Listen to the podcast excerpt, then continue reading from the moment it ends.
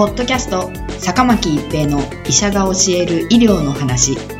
この番組は大学病院の内科医であり医学博士である坂巻が疾患や予防医療といった医療に関してお話しする番組です。それでは今回の番組をお楽しみください。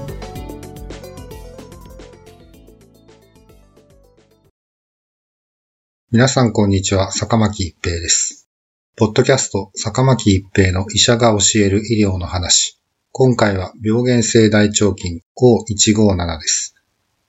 大腸菌は環境中に存在する細菌の一種で、人では通常大腸に存在しています。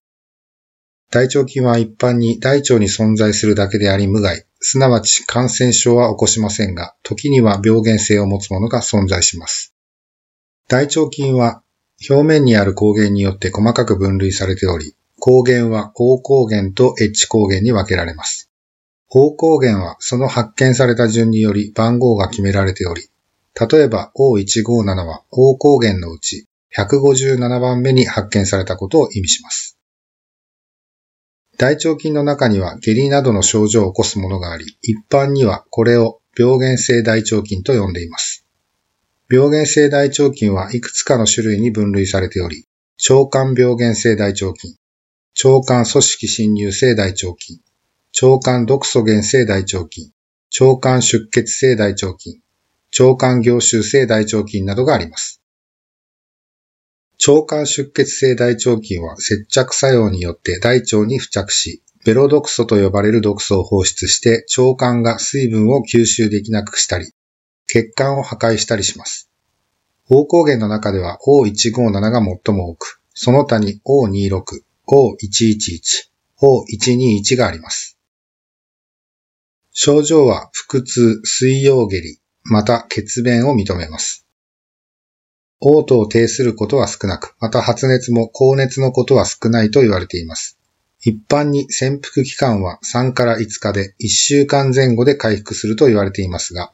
一部の重症例では、溶血性尿毒症症候群、ヘモリティックウレミックシンドローム、HUS を合併することがあり、命に関わる場合もあります。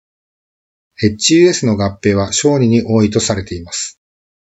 O157 などの腸管出血性大腸菌感染症は、英語の頭文字を取って EHEC、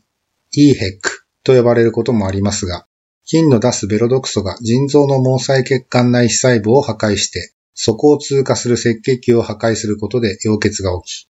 腎臓の機能も損なわれて急性腎不全となり、尿毒症を発症します。腎臓から通常排泄されるべきものが排泄されず、それらの物質のため意識障害を起こす場合もあります。赤血球が破壊されるために貧血を認め、破壊された赤血球から出されるビリルビンによって横断を認めることもあります。血小板という出血を止める作用のある血球も低下することがあり、出血を認めます。水分補給と電解質補正が治療の基本であり、下痢止めは HUS を合併する率を上昇させることから使用しないことになっています。腸管出血性大腸菌 EHEC に抗菌薬を使用するかどうかは賛否両論であり、一定の見解は得られていません。HUS を合併した場合、透析をして腎臓で排泄されるべき物質を取り除く治療をすることがあります。しかし、HUS を発症した患者さんの致死率は1から5%とされています。腹痛、頻回の水溶下痢、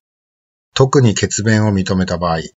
もちろんこれらの症状を起こすのは病原性大腸菌だけではありませんが、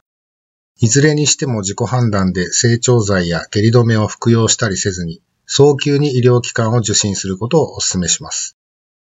ポッドキャスト、坂巻一平の医者が教える医療の話。今回は病原性大腸菌 O157 でした。ありがとうございました。ポッドキャスト坂巻一平の医者が教える医療の話。今回の番組はいかがでしたか？次回の番組もお楽しみに。